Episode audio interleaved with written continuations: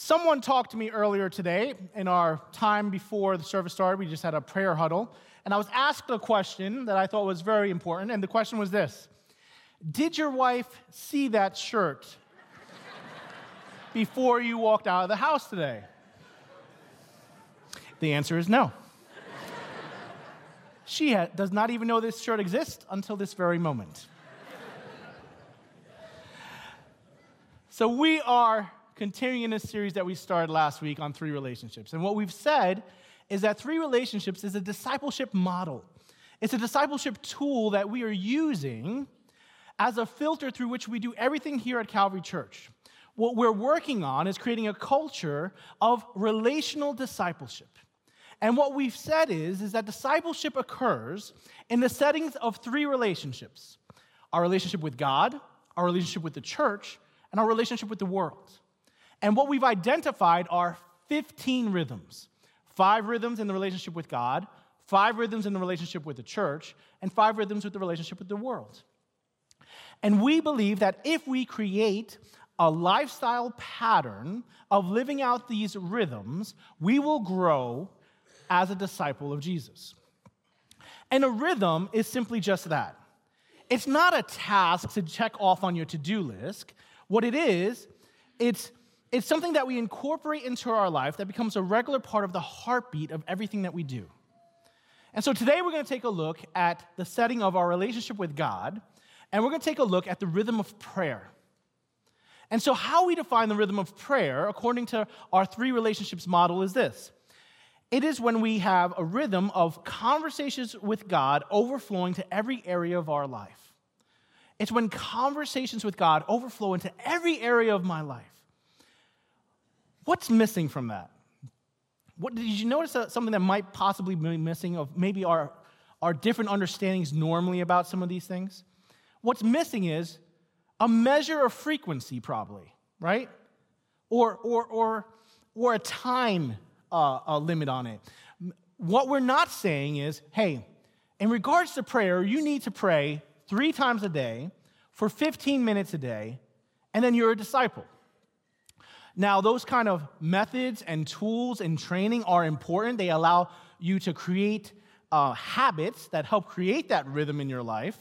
But the focus is not on creating a checklist that I can do and say, okay, I finished that, I'm good. The focus is on growing in our relationship with God. And so, what we're doing is creating a lifestyle uh, that occurs. And so, what we want to do is create a, a heartbeat in our life that allows conversations with God to overflow into everything that we do. Everything that we do. And so, we're going to d- dive into the book of Mark. And what we're doing in this series is we're taking a look at Mark, having that be like the anchor point through which we look at the lens of everything, all of these rhythms uh, that we're going to be talking about. And we do that because Mark is just, it's just a rich book on discipleship. And so we're going to take a look at uh, Mark chapter 11, and that's found on page 692. If you're looking at a church Bible, if you are looking at one of the Bibles here in Souderton or one of the Bibles in Quakertown, it's on page 692 where we're going to be looking at. Uh, if you don't own a Bible, take that one home. We believe it's filled with life changing truth, and we want that you to have access to that. So take it home. It's our gift to you. But before we jump into the Gospel of Mark, I think I need to tell you a little bit about myself. There's something you should know. I'm not really into desserts.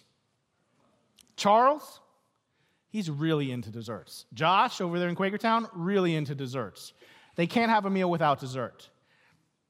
Eh, dessert, uh, don't get me wrong, a good peanut butter pie, that's good stuff.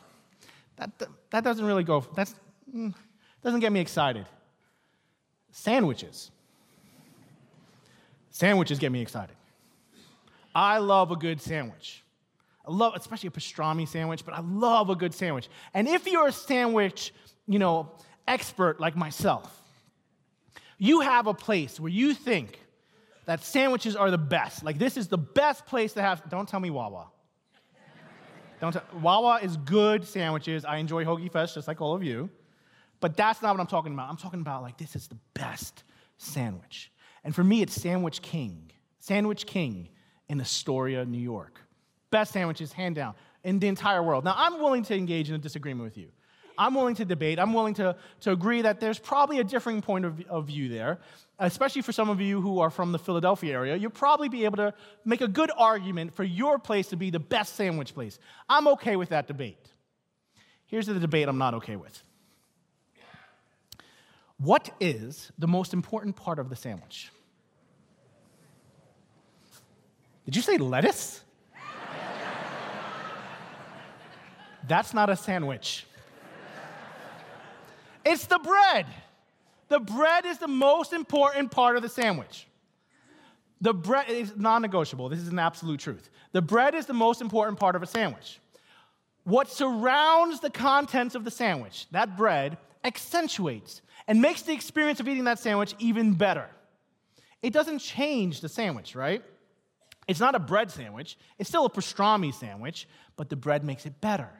It's still a ham and cheese sandwich, but the bread makes it better. It allows you to experience that even more. Mark could be called the sandwich king of the Bible. What Mark does is he gives us different theological truths and then he sandwiches them with different narratives around it that allows us to experience those truths in a deeper way. Mark creates these theological sandwiches, and we're going to look at one of them today. Oftentimes, when you find a, a, a, Mark sandwich, what you end up doing is you get to a point where you're like, why is that there? Like, that doesn't seem to fit there. But then when you look at what surrounds it, you realize, oh, Mark's teaching on this is so much greater because of the bread, of what surrounds it. So we're going to take a look at Mark's prayer sandwich today. So we're going to look at Mark chapter 11, and we're going to start at verse 22.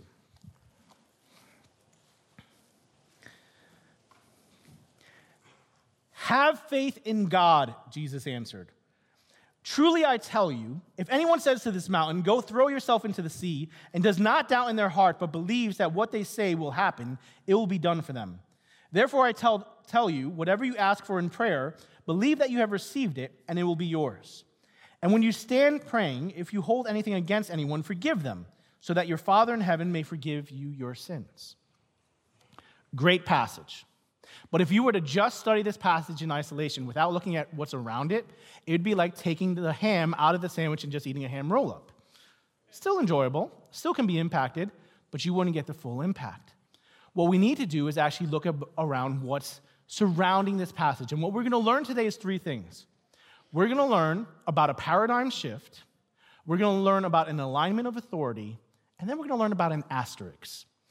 We're going to learn about a paradigm shift, an alignment of authority, and then an asterisk. Let's jump into the paradigm shift. Mark, again, he's making this prayer sandwich. He's teaching us about prayer, but he's putting it in between two chunks of narratives. What's happening at this point is that Mark has brought us into the last week of Jesus' life, what the church knows as Passion Week. And leading up to this point, Mark would have Jesus enter into Jerusalem triumphantly on a donkey as he's just being celebrated, like in the midst of a parade. Mark will have uh, detail this account uh, where Jesus talks to a fig tree. He goes to, to look at a fig tree, tries to get fruit. There's no fruit there, so he curses the fig tree. Not sure what's happening there, not sure if he needed a Snickers or if he was hangry or something. But he curses the fig tree, and the fig tree dies. And this is the only recorded miracle of destruction that Jesus does in the Gospels.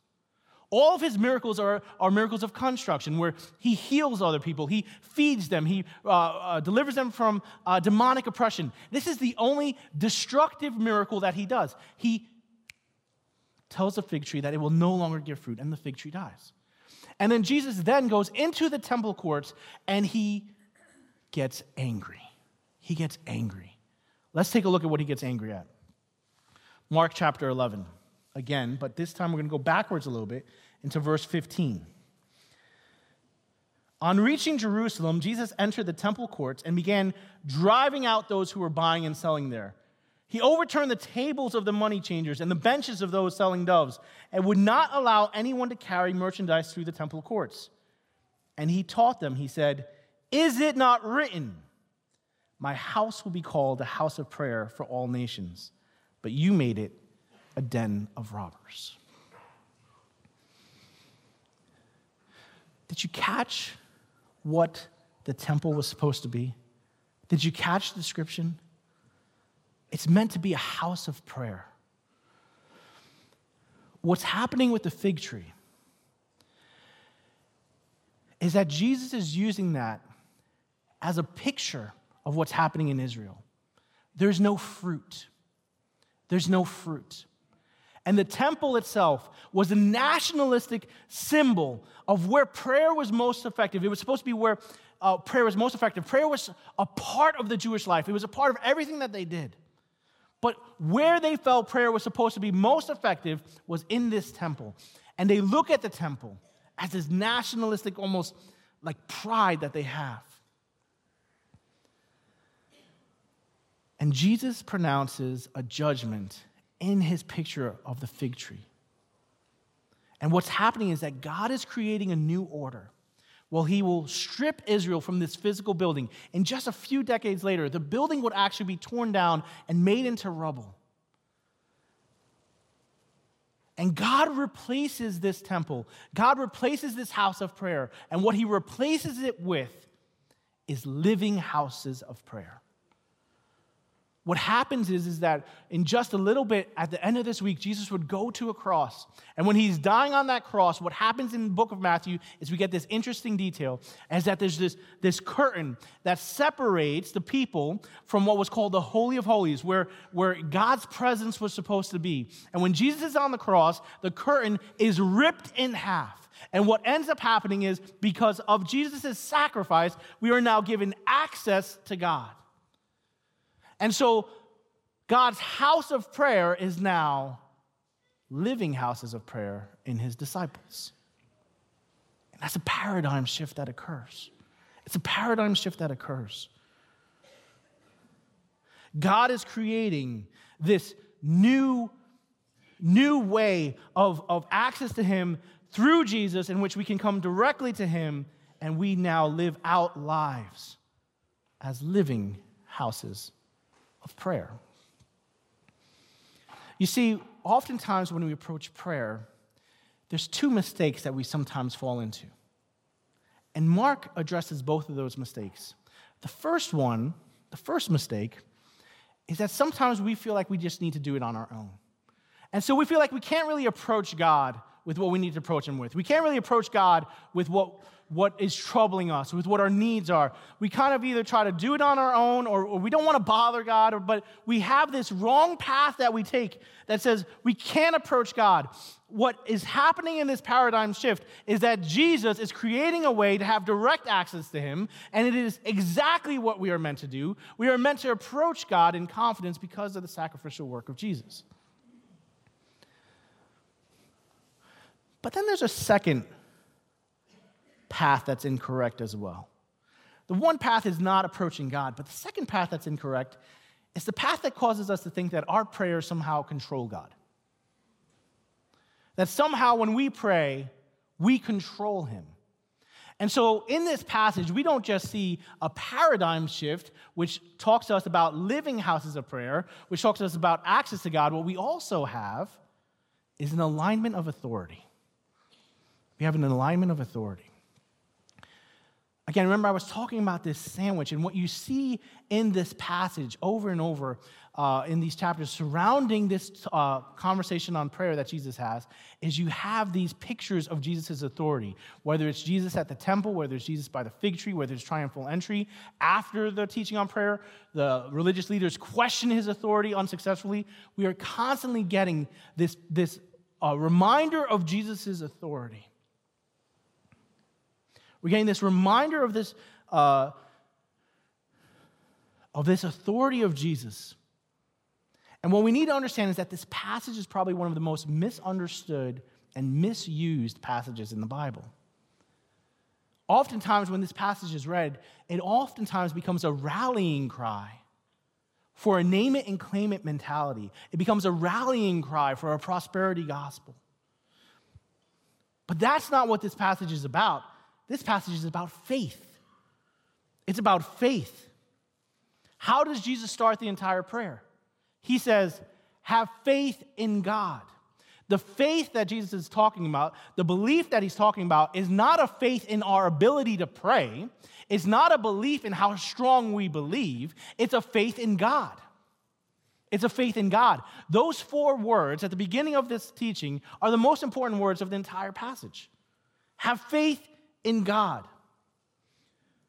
We cannot place our faith in how we pray. We cannot place our faith in how strong we believe because at that point it's no longer prayer, it's magic. What we place our faith in is God. And we, when we come into connection through God through prayer, we also come into alignment with His authority. Faith taps into God's power to accomplish God's purpose. When we pray, we trust not only in God's ability to give us what we ask for, but also in His wisdom to give us what we actually need. God understands our requests more than we actually do. God knows our requests more than we actually do, and He knows what we need.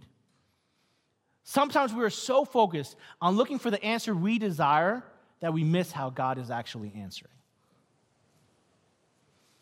There's a commentator on this book, David Garland, and what he wrote was this He said, Prayer is not imposing our will on God, but opening up our lives to God's will. True prayer is not an endeavor to get God to change his will, but an endeavor to release that will in our own lives. The problem is, is that when we have a name it and claim it mentality, when it, when it comes to this passage, it reduces God to a vending machine. And at best, it reduces God to the Force in Star Wars that somehow we can control. God isn't the magical result of a spell. He is the Almighty God. He is the all powerful God, and He has complete authority. And so our confidence is not in our belief. Our confidence is not in our ability to pray. Our confidence is in the Almighty God and His nature. Our confidence is in who He is his love, his wisdom, and his power. Have faith in God. Have faith in God.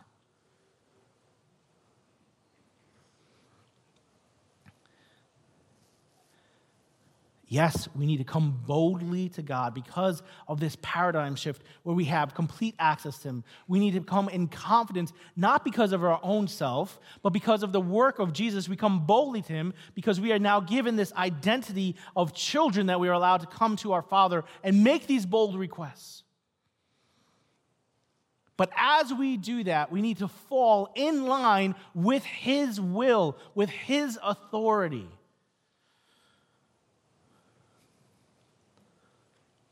Our prayers are not meant to change God, they're meant as avenues for God to change us.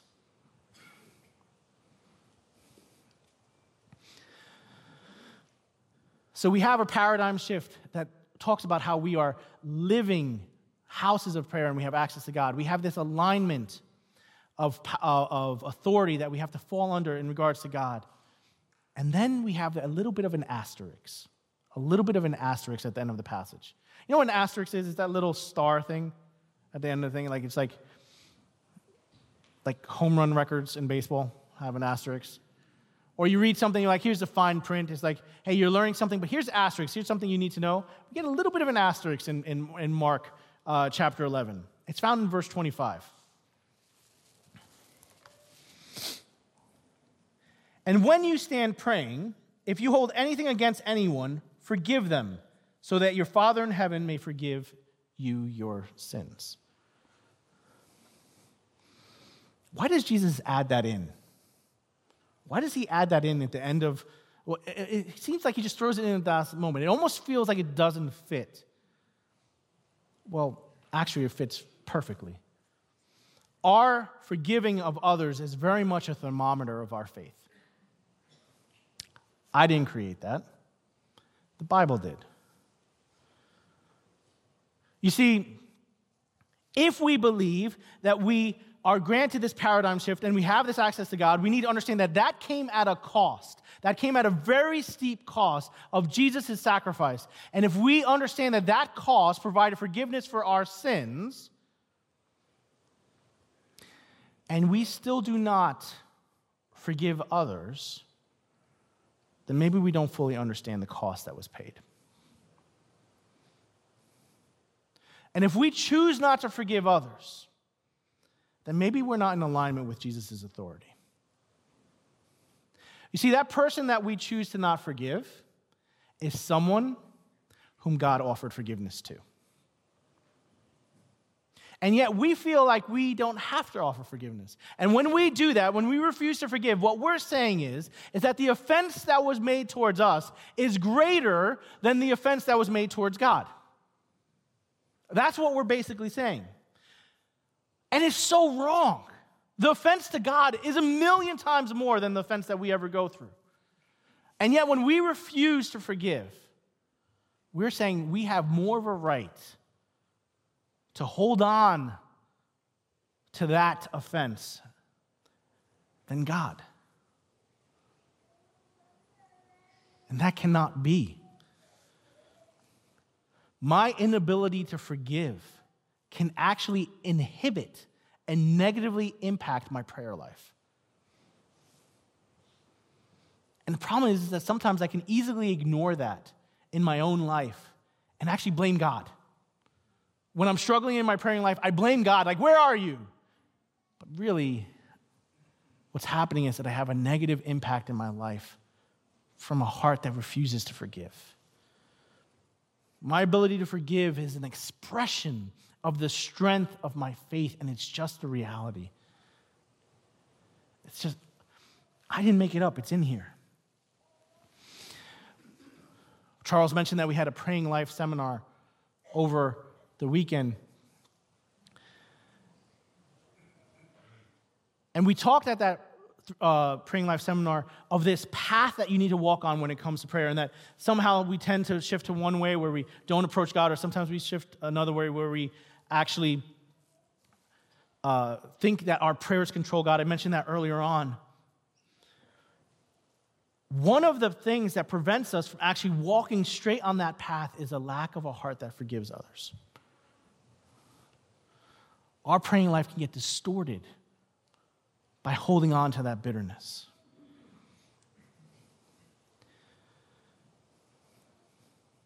You see, this teaching in Mark, it opens up to us an understanding of prayer in, the, in this regards. It opens up to us an understanding of prayer in the regards that there's a paradigm shift where we are meant to live lives as living houses of prayer with complete access to God. And while we live lives with that complete access to God,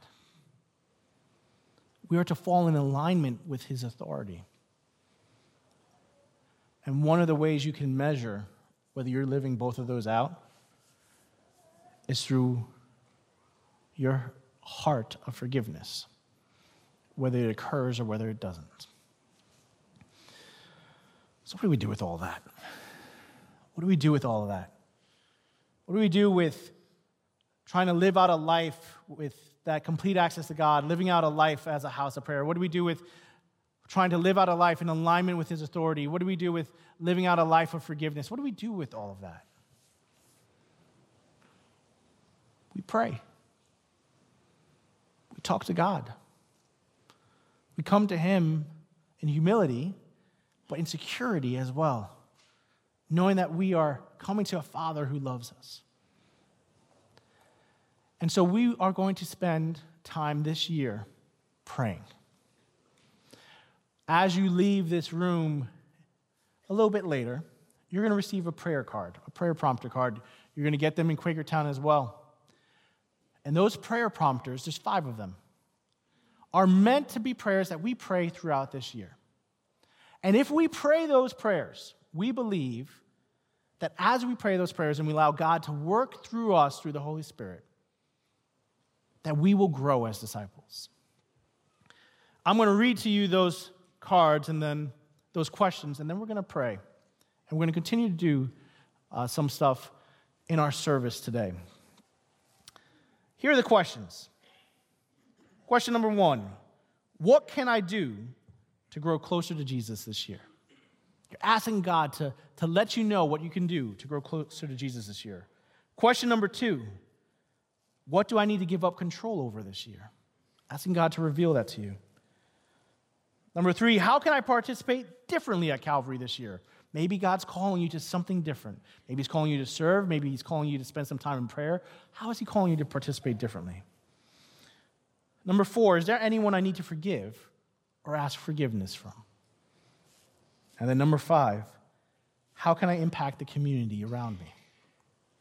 Five questions, bold questions, to pray this year before God. We believe that if we pray those this year as a church, that God will impact our lives, draw us closer to Him, and do something amazing. Let's pray. God, we thank you for your love. We thank you for your mercy and your grace. And we thank you that we have access to you through prayer. God, we ask you that you would let those questions resonate in our hearts. That we would begin to live out these lives of being living houses of prayer. That we would fall in alignment with your authority. That if there is unforgiveness in our heart, you would help us to forgive. But as we draw closer to you, we ask you that as you impact our lives, we will then go and express that impact in the settings of our relationship with the church and our relationship with the world, and that the gospel will just explode in effectiveness all around us. We pray this in Jesus' name. Amen.